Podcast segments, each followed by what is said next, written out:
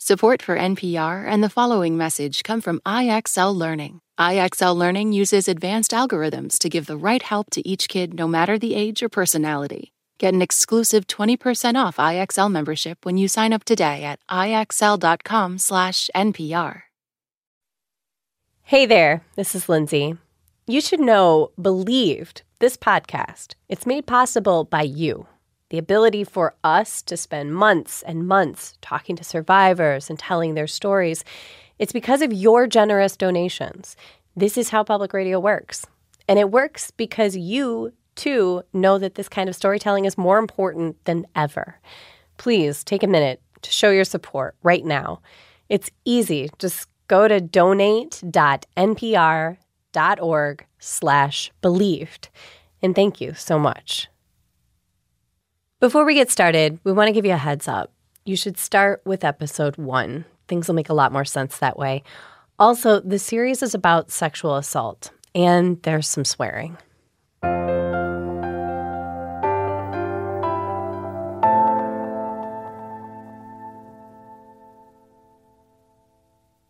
There is one question we get asked the most about the Larry Nassar case whether it's our boss, our families, or just people at parties being like, oh, what are you working on these days? People hear Larry Nassar, and it's like their voices get lower, they lean in, and they ask, but what about the parents? How could the parents of these girls have been in the room while Larry abused their child and not know it was happening?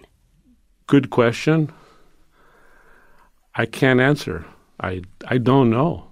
I wish I would know why I didn't see any signs. This is Ted. We're just using his first name. He asked that we not use his daughter's name. Every, every day, day and night, I will I will ask I will I will try to find the answer for the rest of my life. I I don't think I ever will. I I just can't can't imagine how how we could not see anything after so many dozens and dozens of visits. In this episode, you're going to hear from parents like Ted. Because from the moment Rachel Denhollander spoke out publicly about her abuse, their lives changed too. They have seen all the comments online, how the parents are to blame, and they must have been so obsessed with their kids' gymnastics careers that they just looked the other way. But trust me, however many questions you may have, these parents have infinitely more. I'm Kate Wells. And I'm Lindsay Smith. You're listening to Believed.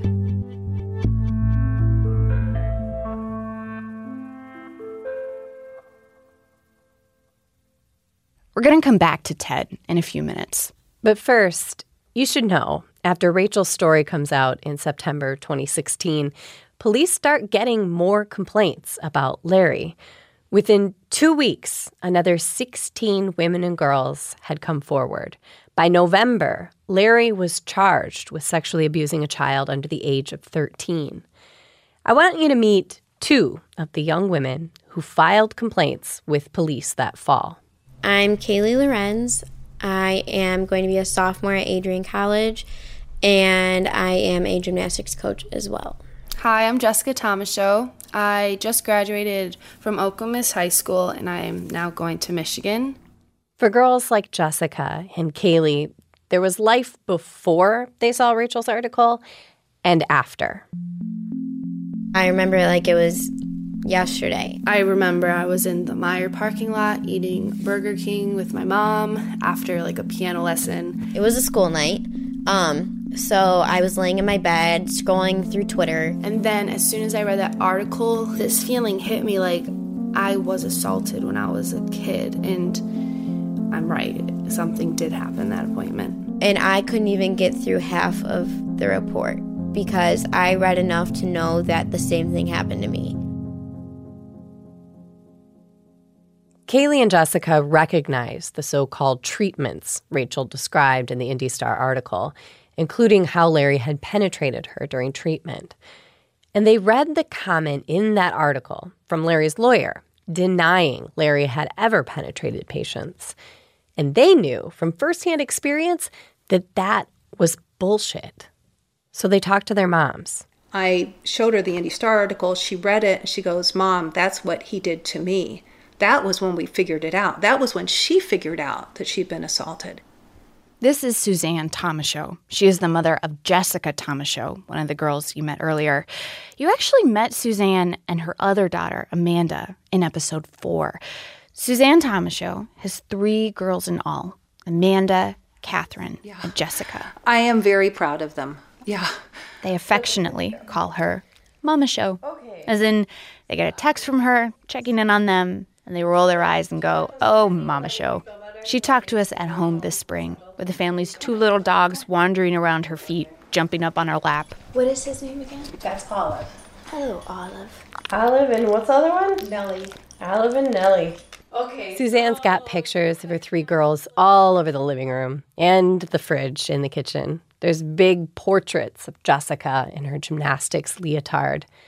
Suzanne's oldest daughter, Amanda, is the one Larry assaulted in 2014 the one who reported Larry to MSU, but MSU cleared him to go back to work. Before any of that happened, Suzanne's youngest daughter, Jessica, had also seen Larry for treatments. But when Amanda tells her mom, Larry Nassar assaulted me, Suzanne doesn't even think to ask her daughter Jessica if Larry did anything to her. When Amanda was assaulted, um, I thought it was a singular incident. I didn't have any idea that this was something going on for many, many, many years. And I had no idea that my other daughter had been assaulted by him. So. Another reason Suzanne didn't think to ask Jessica sometimes she was in the room for Jessica's treatments. So when Jessica told her mom Larry abused her too in 2016, Suzanne's mind starts racing back through Jessica's appointments. Larry had a routine have Jessica change into loose shorts, lay down on the exam table, on her stomach. Larry would drape her with a towel. I would be looking at that as, oh, he's he's he's respecting her modesty by covering her. Of course, she has the loose shorts, but his hands, I would never have thought that his hands would be under her shorts. As a mom, I, I don't see how somebody could, you know, how you could catch him and remember, Suzanne's not just a mom, she's a doctor. And strictly as a doctor, Suzanne was curious. Only because I was a physician, I was able to get up and say, you know, show me what you're doing. And then he carefully showed me where his hand was, which was nowhere near her vagina or labia or anywhere near her genitals. It was on her thigh. Now, normally, at least one of Larry's hands would be hidden from parents' view. To them, it always looked like Larry is doing a regular sports massage or adjustment. And the fact that he's working with the lower body isn't weird given the injuries he deals with. What parents could not see was the actual abuse, either because Larry's hands went under the towel or because he would block their line of sight with his body. As she's thinking back on Jessica's appointments, Suzanne remembers this one time when she interrupts Larry. She remembers he seems pretty upset. He even walks out of the room for a few minutes. And I remember out of the corner of my eye seeing what looked to be potentially an erection. And I just remember thinking, that's weird. That's really weird. Poor guy. thinking, like, that would be very strange for a, a physician to get an erection in a patient's room while, um, you know, giving her an exam. Suzanne's reaction might sound familiar. Rachel Denhollander's mom saw the same thing Larry with an erection in the treatment room. And just like Rachel's mom, Suzanne's not sure if she's actually seeing what she thinks she's seeing. She has no idea Larry is abusing her daughter. And Suzanne knows this guy from way back in med school. Maybe you still want to judge Suzanne. But ask yourself honestly if you would jump off your seat and shout, Dear God, this man has an erection. Tell me you have never been in a situation where something felt weird and you felt confused and you just let it go. In retrospect, Suzanne realizes this was a red flag. But at the time, when you're in the room and he's doing this procedure, um, you just think he's being a good doctor and doing his best for your child. He was that slick, he was that smooth. Here's the other thing about parents being in the room. If you're the kid in this situation, the one who's having this so called treatment happen to you, the fact that your parent is right there makes you think, well, this must be okay then. I think I was just laying there, like trying to fight back tears because I was in so much pain and I didn't know why he was doing this to me. This is Kaylee. She's the second girl you heard from earlier. I didn't want to look at my dad sitting in the room like that. I was just so uncomfortable. And he would talk to my dad like while he was doing this. So I was like, okay, maybe there's nothing wrong with this. Like he's a doctor, it's fine. Kaylee's the one who saw Rachel's story while she was scrolling through Twitter late one night. And she immediately sends it to her mom, Lisa Lorincz. It is the worst feeling I will ever experience as a parent because I knew, and I knew I knew then. That's the moment Lisa knew. She'd missed it. She knew she missed it. See, Kaylee tried to tell her mom, Lisa, about Larry five years ago when she was just 13, right after her third appointment with Larry. Kaylee's dad always goes with her. Kaylee's mom and dad are divorced. You're not going to hear from Kaylee's dad. He didn't want to talk to us on the record. Kaylee remembers at this third appointment, Larry asks her to do something new. He wants her to change into a pair of loose, ugly orange shorts. He drapes a towel over her lower body. Larry steps in front of the table. He puts his body between the massage table Kaylee's laying on and the chair where her dad's sitting. Under the towel, Larry moves Kaylee's underwear to the side and thrusts his fingers inside her while chatting away about weekend plans. It was like he was doing nothing wrong. Kaylee says her dad stays in the room for the full 40 minute appointment. Larry gives Kaylee some exercises to do at home. He tapes up her back. And that was it. A couple hours after the appointment, 13 year old Kaylee is in the car with her mom. You know, I remember it like it was five seconds ago. I'm in the driver's seat, she's in the passenger seat, and she said, Larry did something to me today that made me feel uncomfortable. And I said, Well, what do you mean? Well, he, you know, touched me. And I said, Well, touched you where? And she said, Down there. And the whole time, you you know what she's saying, but you're you're trying to rationalize that, that it can't be that. Lisa gets a sinking feeling in her gut. But she doesn't ask Kaylee a bunch of questions. Instead, she calls her ex husband privately right away to ask him about the appointment with Larry. And I called him and I said, Did you leave the room at any point in time? And he said, No. And, he, and he's like, Why? You're scaring me. And I said, Well, I said, Kaylee told me that, you know, Larry touched her down there. He goes, Lisa, I, I was I was in the room and I'm it's like that out of body experience. Like I'm fast forwarding to what she told me, what he's telling me, and I know what my gut's telling me, and then I'm going to if it is what I know it is, who's going to believe me? What am I going to do? What am I going to and you know, God forgive me. I I I dropped it. I filed it back in the parenting filing cabinet until 2016, but she, her instincts were spot on. She knew it wasn't right. She told a parent. She did what she should have done. And, you know? Right here, Lisa kind of throws up her hands. Lisa glances at her daughter, sitting right next to her on the bed. Tears well up in Lisa's eyes. We've talked to so many parents who feel this way heartbroken, guilty, pissed off, absolutely helpless and betrayed. Even that doesn't cut it. Words just don't really cut it. They are now members of this terrible club. Parents who were unwillingly and unknowingly witnesses to their children's abuse. But unless you were there, you, you, could, you can't understand how man- manipulative this person was.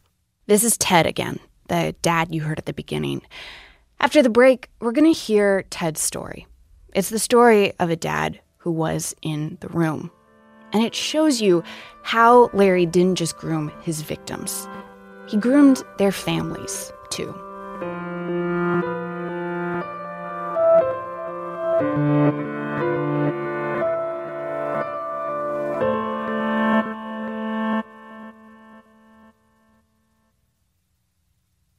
This message comes from NPR sponsor Charles Schwab with their original podcast, Choiceology. Hosted by Katie Milkman, an award winning behavioral scientist and author of the best selling book, How to Change. Choiceology is a show about the psychology and economics behind people's decisions. Hear true stories from Nobel laureates, authors, athletes, and more about why people do the things they do. Download the latest episode and subscribe at schwab.com slash podcast or wherever you listen. This message comes from NPR sponsor BetterHelp. If you had an extra hour in the day, how would you use it? BetterHelp Online Therapy can help you figure out what's most important to you so you can prioritize it. Learn to make time for what makes you happy. Just fill out a brief questionnaire to get matched with a licensed therapist and switch therapists anytime for no additional charge. Visit betterhelp.com slash NPR today to get 10% off your first month.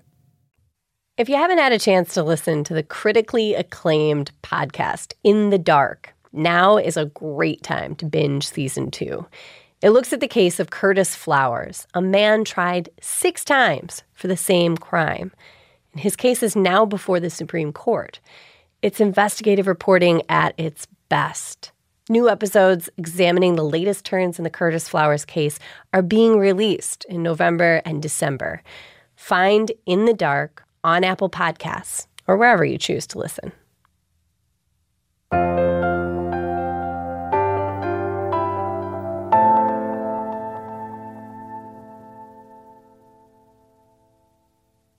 Ted's daughter was a gymnast. And at her gym, they called Ted the music man, he says. At competitions, he was in charge of playing every single song for every single girl's routine. Some meets there would be 800 to 1,000 girls competing. So Ted would be in charge of queuing up as many as 1,000 songs. And I don't let anybody take my spot. I sit there and I play the thousand songs. Ted remembers when he first saw Rachel's article accusing Larry Nassar of abuse. And right away, Ted thought, no way, not Larry. Because Ted knew Larry. For years, he had been going with his daughter to her appointments, sitting in Larry's treatment room, talking with Larry about their kids. And it was almost like you're in awe. You're sitting there, and while he's treating her, you're looking at the walls and you're seeing all the autographs and two signed by the Olympians, to Larry, you are the best. Thank you for everything you've done for us. And you're looking at all that and you're saying, this guy is truly a saint. And and everybody loves this guy. He, he is never never met anybody like this in my life. To Ted, Larry seemed so capable, so skilled. He would uh, take out the uh, the skeleton and he would say, "Okay, see this bone here, and that this is what's causing the pain, and we need to align that." So, a lot of hands-on massaging. Yeah. So I saw him massaging her, and this and that, but I never saw him touch her in inappropriate places. Never. But as more victims came forward and Larry was arrested, Ted thought, oh my God, it must be true. Larry must have been abusing these girls. And then, thank God, Larry didn't hurt our daughter. We, we believed that he did this to all those innocent girls, but we also believed that he didn't touch our daughter because we had such a great relationship. It was like a family. Like he would never touch our daughter. And Ted's daughter confirmed that. No, she told her parents, Larry never touched me like that. Ted believed her. After all, he had been right there in the room. But then Ted's daughter starts acting differently. For months, she's depressed, anxious. His hardworking, independent girl now seems to have trouble just taking care of herself. They chalk it up to the transition to college. She's a freshman, it's hard. But this one weekend, she got sick. She had a terrible earache. And, you know, she calls us from college and we say, honey, okay, you need to go to the health center and have them check it out because your ear is important. you have to get it checked out. Probably you have an infection and you need antibiotics. And she just started bawling. And that's where she first told my wife. She says, I can't go to doctors on my own. I don't trust them. That is when Ted's daughter finally admitted what even she hadn't wanted to believe that Larry had abused her during those treatments. For Ted, the guilt was consuming. Why didn't you notice anything and you took her to all these appointments? Why, why, why? So um, it's, it's, I, I, I give credit to my wife. She never blamed me but she feels the, the guilt also because, um, for example, we would ask our daughter, both my wife and I, honey, did he touch you? No. Okay. It's not like we said, are you sure? And look at her in the eye. And we, we felt like we didn't push enough because subconsciously we didn't want to hear the truth that yes, Ted spends a lot of time looking back, just like a lot of parents do, and seeing what now, in hindsight, look like red flags. Like that time Ted was driving home with his daughter after an appointment. And she's sitting in the car, very quiet and depressed, and saying, Dad, he's not helping my back pain. Let's not go anymore. But this is Larry this is the gymnastics doctor. If he can't cure her, nobody will cure her. Only God has more skills than Larry. Be patient, honey. It's going to take time. Good things take time. That's what we always taught our kids. So I would say, okay, we're going to go. We're going to go again next week, and we're going to go again the following week, and then you will start seeing the progress. She said, Okay, Dad, you, you know. I trust your judgment. Well, now we know. To say parents like Ted blame themselves is an understatement.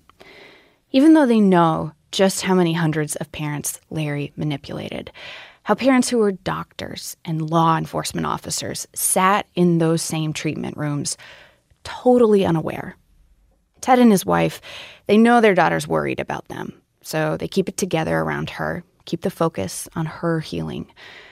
But Ted admits he struggles. This past winter, he told his daughter's former coach he couldn't do the music for their gymnastics meets this year. I said, I can't do this. I can't see all those girls. I don't know which one of them w- w- was abused or not. I'm so sorry, coach. I can't do this. Give me the season off and I'm hoping next year I'll have the strength to come back. The music man will come back.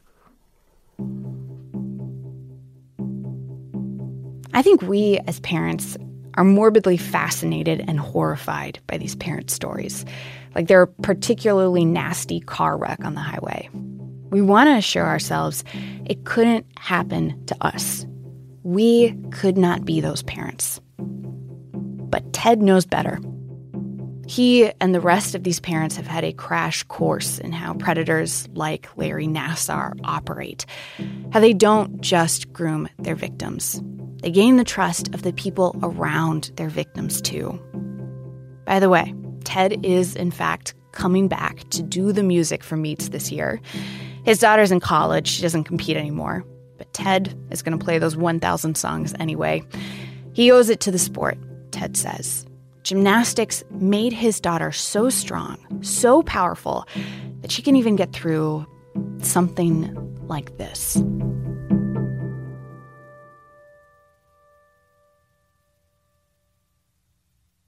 Next time on Believed, police raid Larry Nassar's house. Detective Andrea Munford is out in Larry's front yard when another officer walks up and tells her, Hey, I just noticed the trash hasn't been picked up. What police find in those trash cans changes how the rest of the world sees Larry, even the people who loved him the most. That's next time on Believed.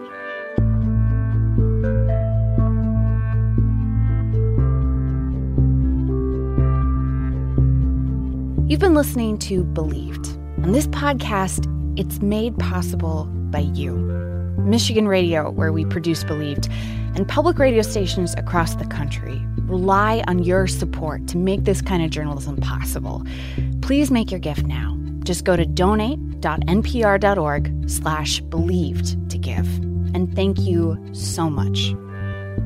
This week's show was reported by me, Lindsay Smith, and Kate Wells. Produced by Juliet Heinley with help from Paulette Parker.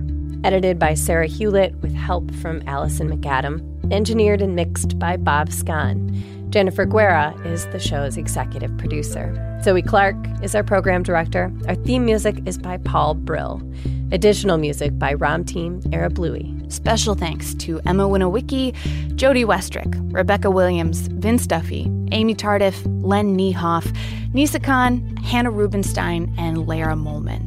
And the folks at NPR Mark Memmott, Ashley Messenger, Camille Smiley, and Nigeri Eaton.